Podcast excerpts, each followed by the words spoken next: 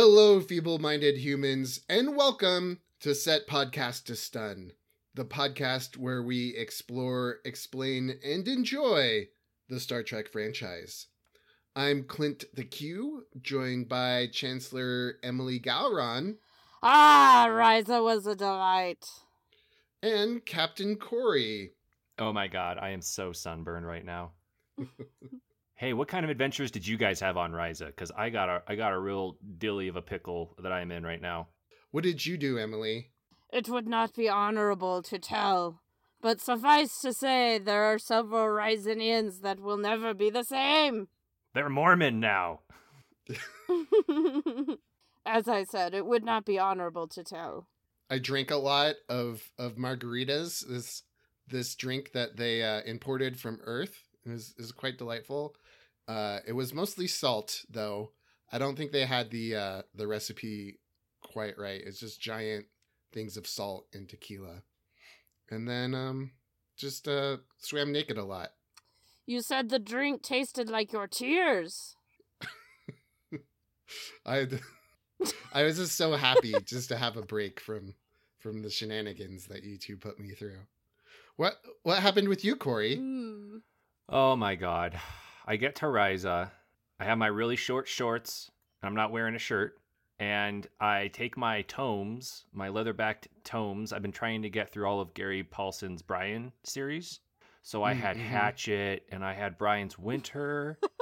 and I'm sitting down on the um I'm sitting down on the beach chair and I'm just sitting there and these Romulans um they introduce themselves and they say that they're just tourists, but I found out later they're from the the Tal Shiar. And we just get to chatting. They buy me a couple of drinks. I'm telling them all about Brian and his adventures that he's going on through the wilderness in Canada. And they start asking me all these questions about like the Klingon Empire and the Q Continuum. Um, and I'm a little lubed up at this point, and I just start kind of chatting away freely. And they, uh, well, they invited me to come to one of their Brotherhood meetings next Wednesday, and I already said yes. So I guess I'm going to that. And um, they also gave me this little kit here. It's like it's like a little bowling bag. Let me just zip this up. Zip. Uh, so inside of it, there's a big, um, there's like these shoulder pads, and there's this makeup, and there's like a big bowl cut wig. So I guess I have to wear all of those things. But I'm just gonna go and see what's going on. They said they'd kill me if I didn't go. But that's Risa for you, though, right? You go there for an adventure, and Just get recruited. I mean, that's just the Romulan sense of humor, right? They're just always threatening to kill people, making making babies with with human POWs, and they just live their little shadow games. and Wait, stuff. wait, wait. I would wait, say they're wait, harmless. Wait, wait, wait, wait. Making babies with human POWs? I Yeah. have totally not encountered that episode yet. It's Oh. in Tasha Yar. TNG. What? Yeah.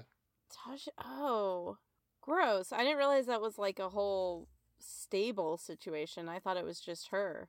No, it's it's really really simple, Emily. You see, Tasha Yar wasn't actually killed in the parallel universe. She was captured by the Romulans during a battle, and she was taken back to Romulus. And she lived in a POW camp, and a um, a high ranking Romulan official made a baby with her, and that Romulan baby looked exactly like Tasha Yar. And then, uh, thirty years later, that that child threatened the the stability of the Federation and uh, had a bit of a conflict with Picard in a very exciting and terrible episode. Very I- simple, straightforward story, Emily. I do remember her coming back and realize that I completely blocked it out because I hated it. So thank you for taking me through that boring and yet also traumatic arc. Well, that's what we're here for at Set Podcast to Stun, to bore and traumatize people. Mm, yep. Welcome. Welcome back. All right. Well, let's get into today's episode, A Taste of Armageddon. So, what happens in this episode is Kirk is forced to go to this planet, basically, right? Um, they're looking, the Federation is looking to establish some diplomatic relations um, with this planet in this you know star cluster or whatever.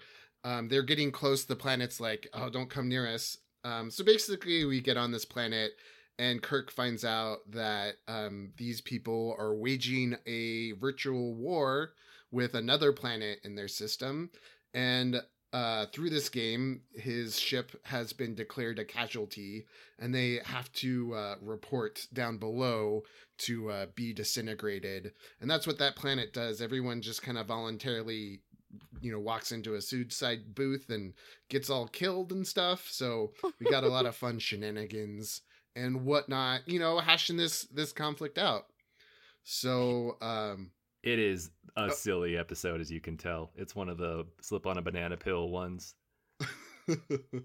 this was a very silly uh episode. Um, Lighthearted. Y- If you can't what if you can't tell, it's very uh, realistic because they choose Kirk to be a diplomat. No, there's another diplomat.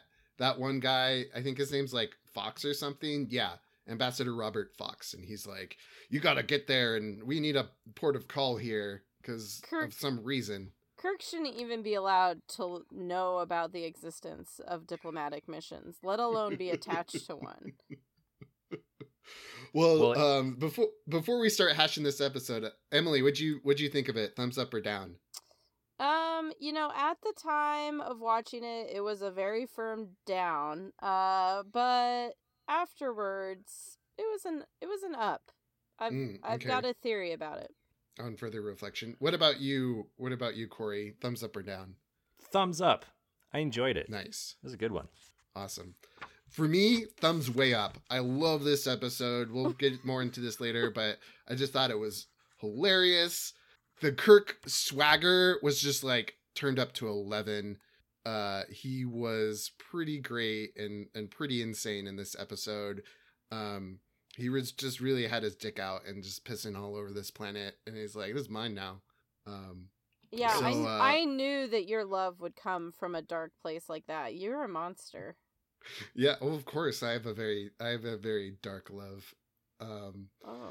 So so yeah, let's um what did you guys I love the premise of this story. I think that's a good place to start today where these two civilizations, one is an offshoot of the other one, like they colonized this planet um a long time ago and they've been at war with each other for 5 I was going to say 5 million years.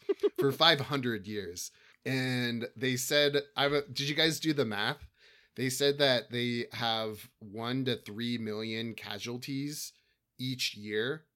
Oh, So- don't and- worry, Clint. I'm going to get into the math here uh, in a little bit when we start talking about those disintegration chambers. But Perfect. proceed. I Yeah. have never voluntarily done math in my life, and I most certainly will not do it for this podcast.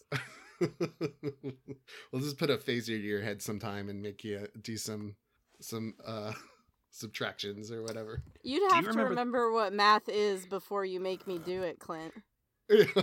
oh no, well well it'll never happen then. Yeah. Do you remember that thing that came up on Reddit a couple of years ago about that save file in Civ 2 that uh what in the in the file it was just AI versus AI, I think. I don't know if there's a player character, but they were just locked into this war that was unending and the Mhm. the year in the save file was like I don't know, like 6000 AD and the game usually only goes up to 20000 or to, to 2000 AD or something like that. Um, but just just the way that the game had gone, um, the the AI would not stop the war and it wouldn't it wouldn't have a peace. So it was just an unending uh, barrage of death for thousands of Didn't years. they like oh like publish it and then like tons of people were like running the the save file and like Yeah, reporting yeah. back on all the different like permutations of war. Um yeah, so I want to explain this conflict a little bit more. So basically they get to a point in this war between these two civilizations where it's fought on a computer. So they just um basically they have this computer set network set up between these two these two planets. Um theoretical mathematical attacks are launched against each other. So like when they were there, like a bomb hit the city and they're like, "Oh no, that was a good one. They really got us good. There were a lot of casualties." and Kirk and the away team are looking around. They're like, "Oh man, we didn't hear any bombs go off. We didn't hear, you know, anything happening. Like, what's going on?" This must be a And, very advanced weapon. Oh dear. hmm Well, they're just like, "What the fuck? Are you guys high? Is this some sort of joke?" Like, Kirk is not amused. The The second Kirk gets on this planet, he's like, "I'm not having any of this." Um, but yeah, and then the guy explains to the crew that they just launched these like computer attacks, um, and then the the casualties are calculated, and then the people who are are considered casualties have 24 hours to walk into a disintegration booth or a, a suicide booth and then that's how they have war and so they are like oh well we really figured out war. Our war is super awesome. Um you know we don't have to destroy any buildings or anything like that. We can just go on killing each other for 500 years and just stepping into suicide booths and our culture survives our building survives so we can have an awesome war without without having to actually destroy any buildings. Um, but i just love this. This was such an interesting premise. I really like the idea of i don't know just how insane these these people are. I feel like if you're like a if you were an alien and you came to planet earth i think you would just just be as just as like this is how your planet works like as kirk is with these people i don't know what do you what would you think of that that well, first of all, that really unlocks something in you. Like Mhm. I, I can feel your passion. I think well, I think you're right that the premise of they're fighting a war and they're using a computer simulation I actually really liked that. I thought that was really interesting. And he makes the main guy makes this like impassioned speech that he's like, yeah, the loss of lives is sad, but like when we were actually bombing ourselves, we lost our culture, we lost our history, we lost so much more as like a whole species. And I was like, that is a good point. And particularly in the 60s, people who had seen Europe devastated and, you know, whole generations worth of intellectual activity destroyed and halted and, you know, priceless art lost forever. To see that, they would have gone, yeah, that would have been like the loss of lives is terrible, but if we could have saved those things, that would have been good too. So you're right, the premise is interesting. But then what makes this a really goofy episode and makes it kind of difficult to watch, I felt, is that the like- fashion well, uh, we're we need a little sound to dictate when we're going into uh fashion commentary because oh boy, is a great one for that. But no, like the voluntary disintegration chambers are just dumb. Like they're just so dumb. Like why does every alien species that this uh ship encounters why are they so fundamentally stupid? Like I i'm sorry these cultures really love their chambers right because in the uh-huh, the purge episode they had a brainwashing chamber uh-huh. and now in this one they have a disintegration chamber it's like some guy, some salesman of the future went around selling chambers to everybody. It was like that um monorail episode of The Simpsons. And then they were left with this like weird closet room and they're like, I guess we'll have to find some use for this and then like spending all their money on this hoax turned them all stupid and evil. Uh No, I just it it felt like a straw man argument. Like they set it up Mhm. for Kirk to be so shitty and like I'm going to punch my way out of this, you know, you can't wrestle with good old American beef diplomacy or whatever. I don't know, whatever the fuck he's doing.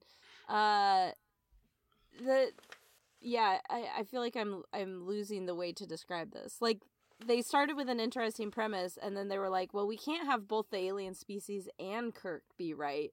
So I guess we'll just take this left turn in the second act and make them stupid. kirk is just having no part of this like from the jump he is just not having any of of this nonsense Oh yeah, he's What about- anti Picard. Yeah. Um I and you were talking about them just walking into disintegration booths. My one of my favorite parts of this episode where they like escort a lady into a disintegration chamber. I'm going to call them suicide booths cuz that's hard to say a lot. um, and she dies. And then one of the guards just like walks into it, and then they kill him. and I just thought it was like that's like a scene from Futurama. I just thought it was so funny. Yeah, it is really goofy. Corey, what do you think of this this premise? Uh, well, I know that um, one of the inspirations for this episode was the because at the same time the Vietnam War was going on, so people mm-hmm. were just hearing these numbers every night, like thirty thousand people were killed, forty thousand people were killed, and to just be sitting at your home, you know, drinking a beer, watching TV, and then the news report comes on. I think this episode was a little bit of a commentary on on Americans facing that, where death just became a bit of a number, because there was no mm-hmm. destruction in the American society at all. There were no you know buildings being bombed or anything like that. It was all something very far away and, and kind of abstract. So I think this episode addresses something like this. And you know, you were talking about the premise, and it, I just want to. It's when we say it was like a it's a computer simulation. It's not like they're going into a a room. They're not going into a holodeck and having a fight in there, and they're not like hacking each other. It's like it's like laser tag it's like if you went mm-hmm. and played laser tag with a bunch of 14 year olds and then you got hit, you know, by Cody or Adrian or whatever, and then you had to go report yeah. to the uh, mayor Mayor Dormo of the laser tag, and he'd put a slug in your shoulder for reals afterwards.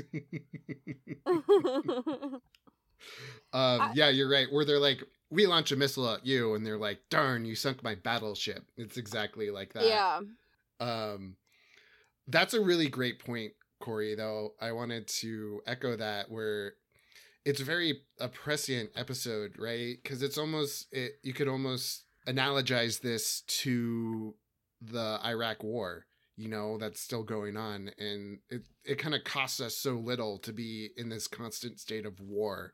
And it, it but it the human cost is is so much. So that's a really that's a really great point, Corey. I've heard the phrase forever war to describe that current conflict because it is just ongoing. Like we're never going to be out of it. There's no real purpose for us being there anymore except that we're always there. Mm-hmm. And one of the central ideas in this issue is that I'm sorry, one of the central ideas in this episode is Kirk is looking at this very peaceful war where there's still a shitload of casualties, but there's no destruction of the culture or the buildings or anything like that.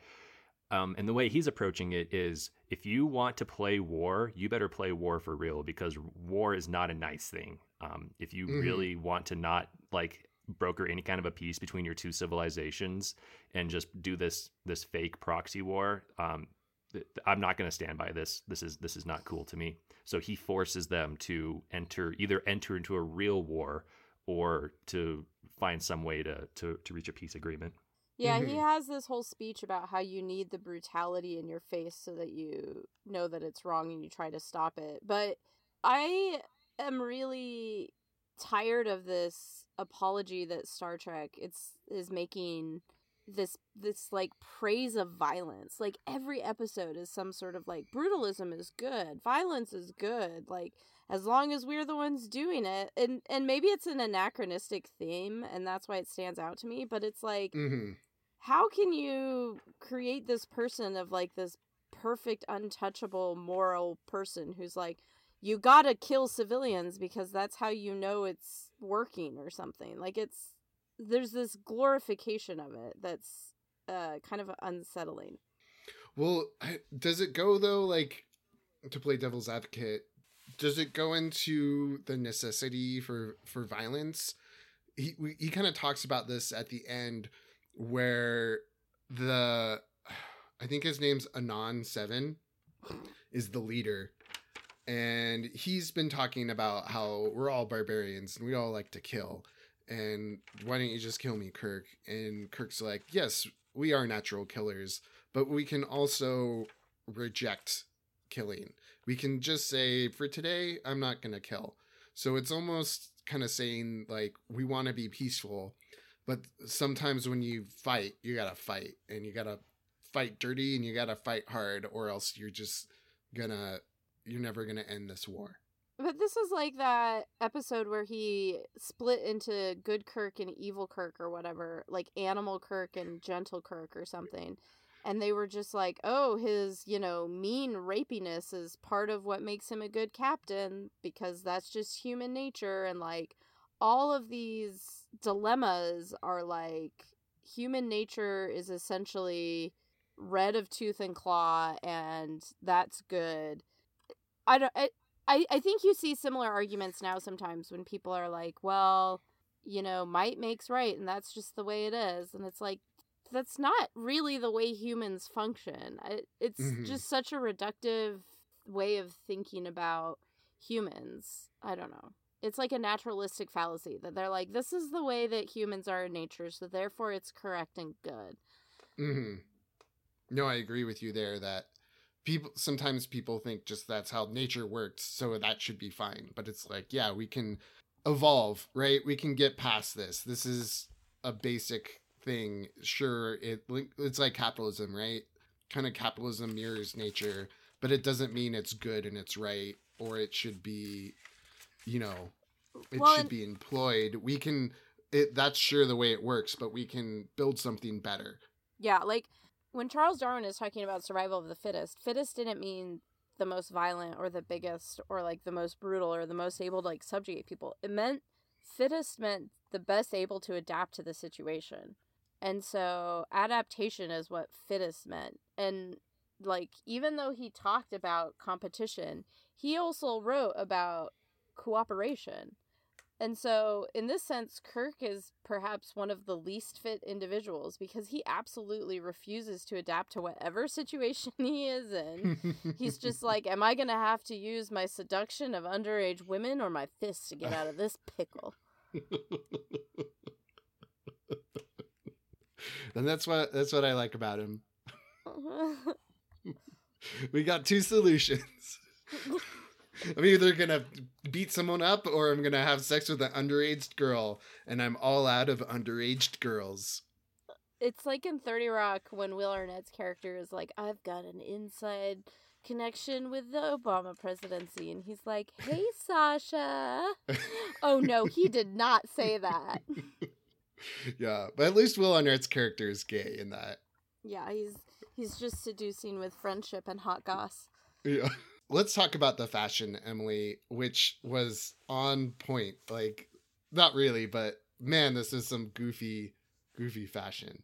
Yeah, uh there's like a lot of one colored pant leg uh and some very festive, shall we say. There's some weird hats going on. Mm-hmm.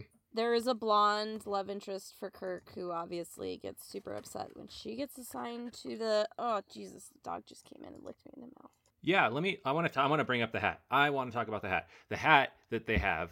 Uh, all the guards on this planet and everyone that's in the military, they have these hats that can be described best as um, swimming caps. Like they're that tight, but there's like a a birthday party hat underneath it. So there's a Yeah. big cone coming off the top of their head, but it's just like the span the the rubber stretched over it. So you got two models. You got the birthday hat model, and then you have the toilet paper tube model, which is there's like a big cylinder on top. And um, I'm all about respecting other alien races, cultures, but and I hope this isn't undiplomatic of me to say, they look really fucking stupid. It's got a strong Coneheads vibe. yeah, no, that's a great. It's like conehead hats. Um, but uh, this lady, I think her name's Mea Three, if if I'm reading this correctly. Um, she had an interesting little garment on too, where it was like a weird like boob shawl. I don't know. Is that how you describe it? It's like a Scottish kilt, but then it's like the plaid part that like they wear over the shoulder and then instead of becoming like a little skirt, it it's like goes down to her knees, I guess. Boob It's so- shawl. Boob shawl sounds yeah. Boob shawl kilt. I'm I'm willing to go with that with that description of it. Uh, Uh, and it is like a very like fabulous sort of blue stripy pattern situation. It's not subtle. it is not subtle. Yeah, all these they just I think the war has really just ravaged their their it, all the all the fashion icons died first in this war. I think all the designers. It's really taken a toll on our glamour this war. Oh, I I do have one thing. I can't believe I forgot to mention or I almost forgot to mention this about the fashion. There's a part where there's a guard. Um he's guarding the chick, I think. And it's like a really intense scene. Well, it's not a really intense scene, but first of all, there's like a sculpture on the wall that looks like an upside down cross, which is already kind of like, whoa, what the fuck is going on here? It's a little Mhm. satanic. But then, so his like, so they're the conehead people are wearing like black long sleeve pant jumpsuits.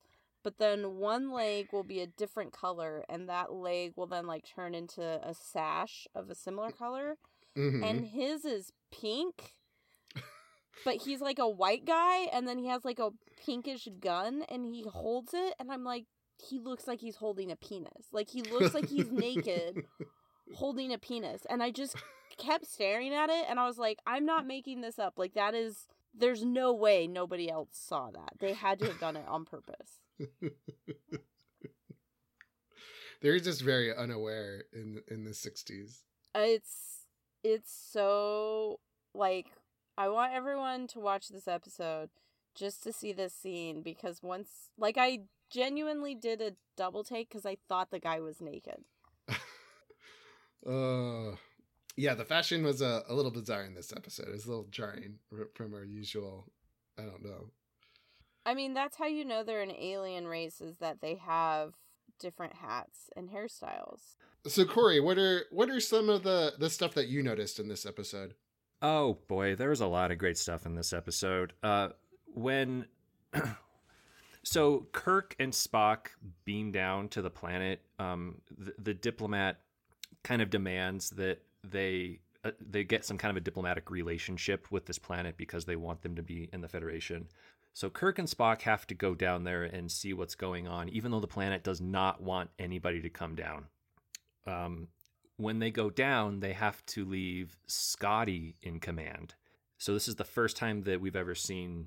I guess I, I don't know if we've seen Spock in command before, but we've Scotty is now in command of the ship, and um, I just want to say that that was probably my favorite part of the episode because he gets put into a lot of situations where his the away team is in a lot of danger, and his ship is basically um, ordered to be destroyed and he has this ambassador breathing down his neck the entire time. So I thought Scotty really, really got a chance to shine in this episode, and I, I really enjoyed a lot of his lines. He had some great quotes. Mm-hmm, mm-hmm. Yeah, I totally it was agree a with fun. Scotty episode for sure. hmm I felt like there was another, maybe it was Return of the Archons, where he was in charge as well. I, I feel like this wasn't the first time he was left in charge of the ship. But I do agree with you that he did a great job. I loved Scotty as a temporary captain. I think he really worked out really great. And also the back and forth between Scotty and McCoy was also was really fun. interesting. And I thought McCoy was less annoying than usual, so I think he he makes a good pair with with Scotty. Can we can we all say our favorite Scotty lines in our best Scottish accent? Um, sure, yeah, I know what mine is. I know what mine is too. It might be the same one. It probably is the same one. All right, do you want me to start? Wait, wait, before you say that, let me just let me just um, say throughout this episode, because they knew that Scotty was going to be heavy in this, they wanted to remind the, the the viewer that he was in fact from Scotland and had a Scottish heritage. So there are a, if there was a Scottish dial on him, they turn that all the way up to ten because he makes sure to um, to put in a lot of uh, aphorisms and, and Scottish phrases. Uh, I throughout the, haggis is in the fire for sure. Aye, the haggis is in the fire for sure. that was also my favorite one. when when Spock and Kirk are about to beam down to the planet, he just turns to them and says, "Have a bonny trip." Like, who says that? No, this is my favorite my favorite line that Scotty says. Ah, diplomats. The best diplomat I know is a fully charged Phaser bank. Ah, diplomats. No matter how Oh. Scottish I try to sound, I just sound slightly Jamaican. oh no, Scotty was so great. He was awesome in this episode. I kind of want to talk about this has to do with Scotty a little bit too, but what was it? General Order 27? Was that it? Yeah, 24. 24. Okay, you're right. General Order 24.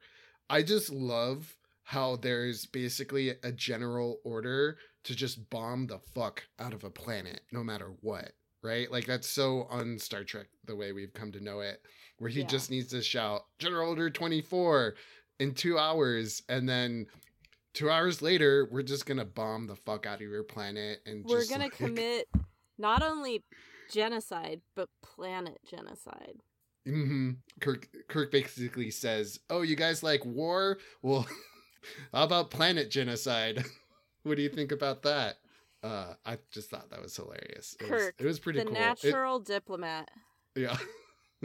So, like we said, Kirk is basically telling these people that um, if you're going to have this war, then you better have a real war. And the way that he decides to do that is he says, if you guys don't make peace with each other right now, I am going to um, basically blow your planet up Mhm. and so you better you better make a decision right now. So he says he's he's captured at this point and he uh, barks off an order to scotty when he gets a second um, while the leader's talking to the enterprise. And he says uh, activate order 24 and the, we, we find out that means blow up a planet. But Mhm. it's kind of it, so there's two ways that you can go with this. The first way is that th- this was it's a fake order that that doesn't exist but Mhm. Star Trek has a whole list, at least 24 of fake orders to give people when you're trying to trick other civilizations. Um, yeah, I I like that interpretation very much. Which is really, really duplicitous and and very sneaky, but I, I do love it that you not only do you have to remember the real orders, but you have to remember the fake orders too for a situation just like this situation. Or Starfleet actually does have an order 24, which is pretty low on the list of orders that you can give. Like order 21, um, make sure everybody has a nice rest for a week. Uh, order 22, clean out your phasers and all of your equipment. And then order 24, destroy an entire planet. So if that's the case, then they, they must use this um, quite often. It's not like it's order 2044. It's it's it's order 24. I like the idea that it's just a timer. Like it's like Kirk is getting captured and so he's just like order 24 and so Scotty's just like okay, I'll set a timer for 2 hours. and, And that he and the pie will be done. Right, he just knows that Kirk is doing something and he's like okay, uh you continue on I'll fulfill your mission, sir. Like wink wink nudge nudge and then because it's just a timer, that's what it counts down from. But he, I, I would accept that. But he did know what he was supposed to do without that, um, that language going on. He, he, he was cognizant that he was instructed to blow up the planet, and he even like feigned. And I wonder if he was actually going to. I know. I was wondering that too. I thought it would have been great if the episode ended with like um Order 24 going through and like nothing happens. Like Kirk's like I never was going to blow you guys up for real. I don't know. Just sometimes you gotta bomb the fuck out of a planet, and uh, you know, you just gotta do it sometimes. And Kirk knows that, and Scotty knows that. Spoken like a true American. I mean Mhm. Starfleet officer. uh, I, I I don't know. Yeah, that was pretty. That was pretty great. Do you think though Kirk would have stopped it if they just let everyone go and let them go on their way? No. Well, he seemed pretty invested at that point in, in Yeah. fixing these people. See, I don't think Kirk would have gotten as deeply involved if they weren't like, "Oh, you got here. Okay, everyone report for suicide." Right? Like if he was if they were just like, "Oh, well, yeah, we're just having this little war and we kill each other and I don't know, hang out for a while, you're not in danger." I don't think he would have gone as far to like try and stop this war. But since his his ship was in danger, he was saying, "Okay, if this problem is if this war is gonna endanger my ship, then I'm gonna end this war by whatever means necessary. Oh, I see. So you're saying it wasn't about Kirk having some imaginary moral high ground. It was because his beloved was in danger. Mm-hmm. Exactly. And by that we don't mean the blonde wearing the uh what did you call it? The pussy shawl? the uh, boob shawl. Oh jeez. oh, I took that way dirtier. Uh, I'll li- well, listen, we've been on Risa. I don't know what the audience expects. Uh, but no, I mean, we don't mean her. We mean the the beloved ship. yes. Well, they offered to not kill the ship, right? Because that's what they care about is stuff, right? So they're like, "We'll kill your crew, but we'll just let your ship stay there." No, you've threatened her. That's enough. We're enemies now. She can't run without a, a good crew to, to oil her up. Oh, gross. Yeah. Is that is that what how you describe your uh, trip to Risa as Clint? Yeah, all oiled up, ready for some Jamaharon. With a whole crew to make you run. Yeah. uh, I really liked the conversation that Kirk had. I, I think I was saying this like Kirk's swagger was just like turned up to 11 in this episode. And he, one thing too, I want to talk about is I hated the way that like the escaped situations or like what Spock was doing. First of all, Spock was having a great time during this episode. He loved that they were having this computer war, but it was so dumb when he like Vulcan mind melded through like a solid door to like get them out Yeah. of there and then he uses the dumb like oh there's a spider on your shoulder trick and then like Vulcan nerve pinches a guy. I just hated that whole thing. Do you guys know what I'm talking about? Yeah, yeah. I made a note of how bizarre it is that he's like, "Oh, this is great," and he's like, "Never mind. I don't care about diplomacy or logic anymore. Let's just fucking punch people." Yeah.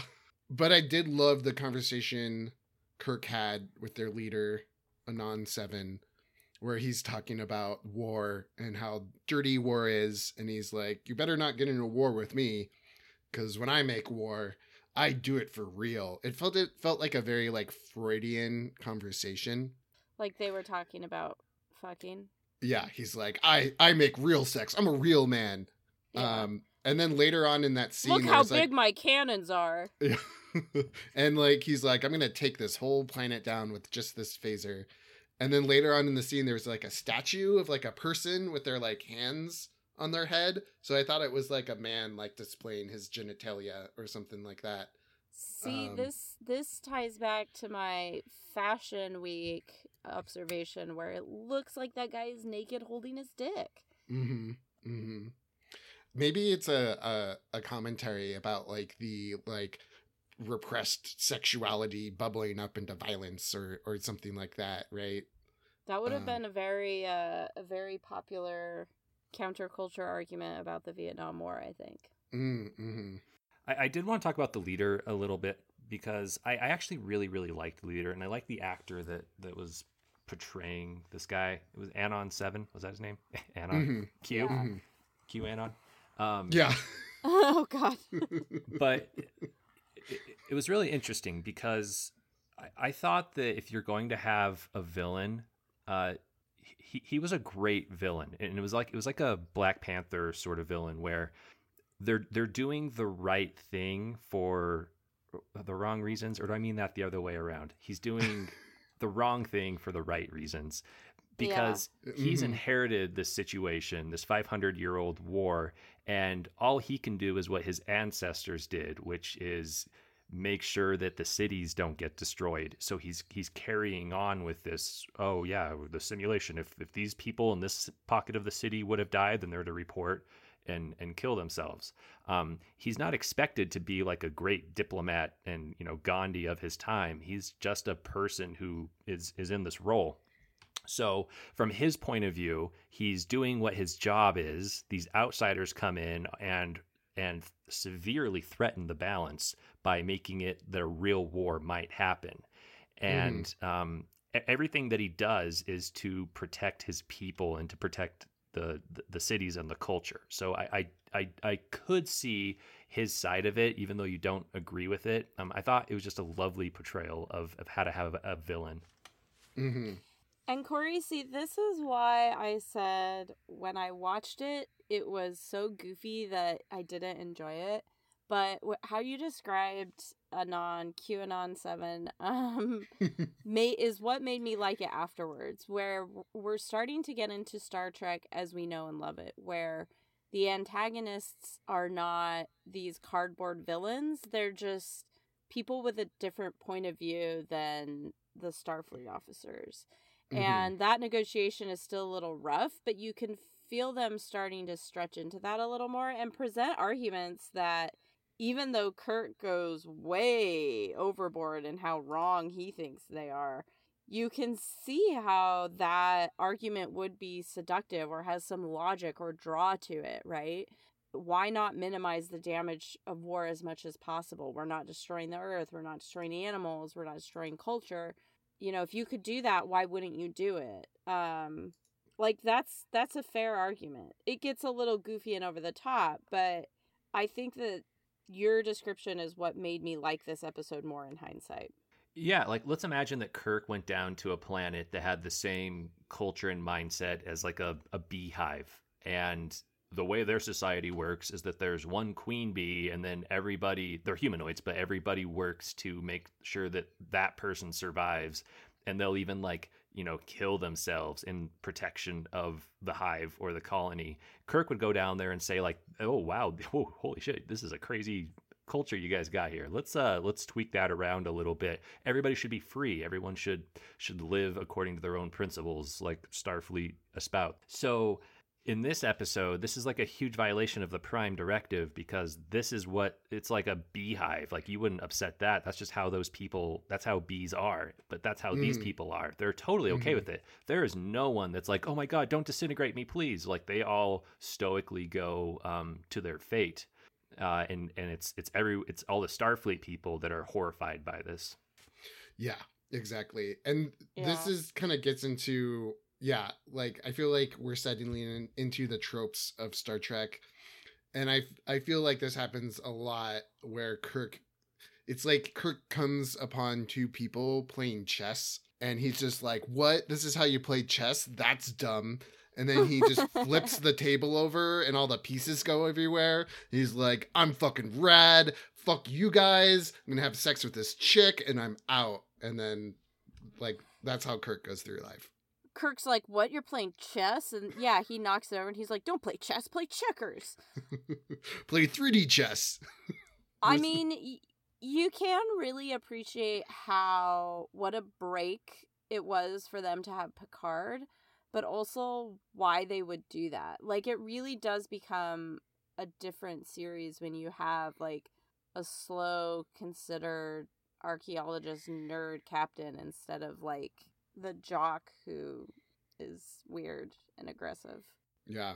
I it'd be interesting to see how this episode would have been done differently today. One thing I would think would happen is we'd see instead of having just like computers do the fighting, uh, it would still be it would be like a virtual war where like their soldiers are getting into like VR pods and they're like playing video games against each other and then that results in like people dying. Like Whoa, hey um, Dark Mirror. What is that? Ender's game? Mm-hmm. Yeah. Ex- yeah, kind of like that except it's all virtual and then people are still like stepping into, you know, their suicide booths and and dying. I mean, I think in reality, this episode would not get made today because making suicide like a. It's handled very crassly. Mhm. Uh, it's not considered like. It's not given the weight of the mental turmoil and and the impact that it has on people around it. I, I don't think that this episode would get made at all because to just be like, yep, ritual suicide, haha, you guys are backwards. Like, that's a really upsetting message. Like, I think if we were seeing a contemporary, um, like show do that, they would definitely get canceled. Probably rightly so, to at least be criticized for that. Mhm. Maybe today they would like have everyone have little like death chips implanted to them at birth and they just like Oh, Kill- hello, Black Mirror, Yeah. as Corey said. Well, uh, do you think this is the first time that uh, Black Mirror, Pussy Shaw, and Captain Kirk have all been discussed in the same hour? for sure. For sure. We're we're treading new ground in this this podcast. We're trailblazers, let me tell you. I'm like really embarrassed that I said Pussy Shaw. Your mother listens to this episode. She does listen to this show. That's okay. Shh, I'll just never see her or speak to her ever again. she wears a pussy hat. I don't she's she's fairly hip. So. Okay, I want to talk about the disintegrators. Yeah, let's talk about the disintegrators. Okay, so the way it works is that if your part of the city was destroyed, you have to report for death within 24 hours. hmm In this episode, um, there's a strike on the city, and 1.5 million people are scheduled to be killed, and they all have to show up um, within 24 hours to, to kill themselves. Also, Yeah. the Enterprise is destroyed, air quotes, and everyone on the ship has to report down to um, to, to die as well. And that's why that's why the at the beginning of the episode, the people on this planet were like, "Don't come down here. Please don't get involved in our conflict." Um, Kirk does that anyway, and then he involves the Enterprise. Okay, so I plugged in some numbers, and I, I'm not really sure how to how to interpret these disintegration booths. When Kirk goes to stop um, his friends from being disintegrated, the the person on the in in the main command room um, reports that disintegrator number twelve has been destroyed. So let's go ahead and just play with the idea that there's not maybe a huge amount of disintegrators, hmm but let's say that there are. 1.5 million people need to die within 24 hours. That Mm, means mhm. 62,000 people need to die every single hour. And if you're going to have, let's say, it seemed like they were going with a one a minute sort of um, schedule, Mm-hmm. that would be 1,000 killed every single minute. But it's, yeah, within it's one by one. It's not a mass disintegration. They're not animals. yeah, the booths can only fit one person at a time. But but here was here's here's what I was thinking.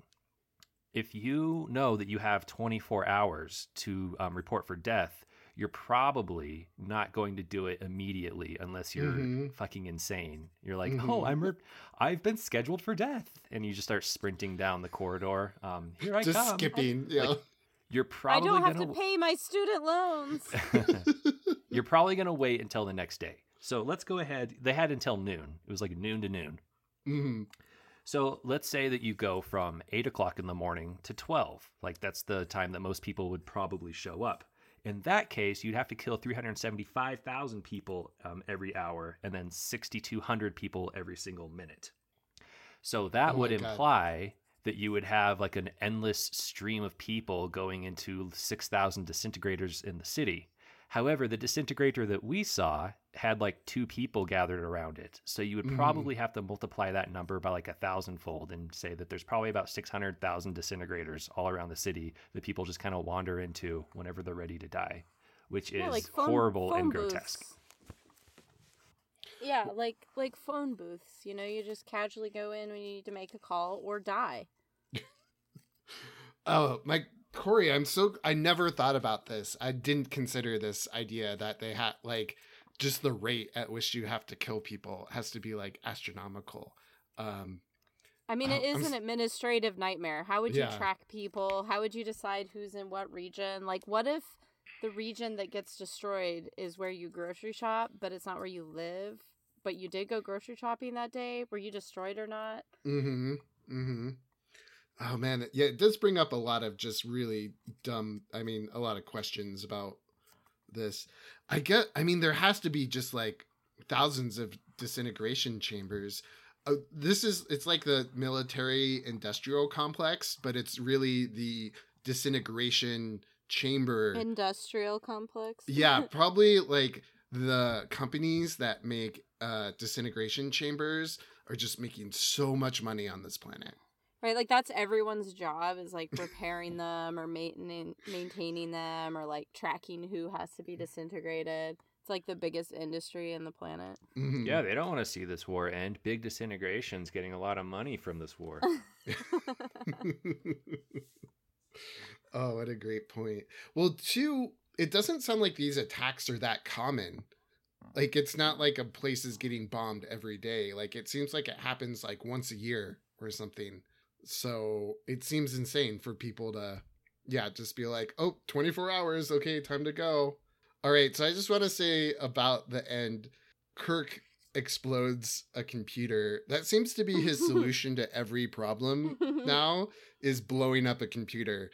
That's how they solved the Purge episode, and that's how he solved this one. He's just like, nerds with your computers, get out of here. Go outside and throw around a football like a real American. Do you think after he explodes the computer, Spock has to take him aside and be like, "It's okay, James. That didn't have Landru in it. Landru can't hurt you anymore." he just has Landru PTSD, so now he's like he he was like for weeks after that encounter, he was just like blowing up computers on the Enterprise. And Bones is no help at all. He's just like, "Well, sometimes a man needs to get laid. You know what I'm saying? Fuck that shit, Jim." or he's just like, you know what you need, Jim, is a drink. Here's some whiskey. Yeah. and bottle it up. Don't ever tell anyone how you're feeling. Just drink and have sex away with your problems. It worked for me. Don't I look great? I'm 32. There was a new drink introduced in this episode. Um, when Kirk goes to visit the leader of the planet, he's like, "Would you be interested in some trova?" Yes. And I thought that that Mm, was fun. I put it in Mhm. all caps in my notes. Trova, but how does it compare to the Tranya? It's not a, nothing's as good as Tranya. Ah, but first, the Tranya. Mmm, Tranya. well, guys, that's it for today. Thank you for listening. And until we see you again, keep on trekking. Blah blah.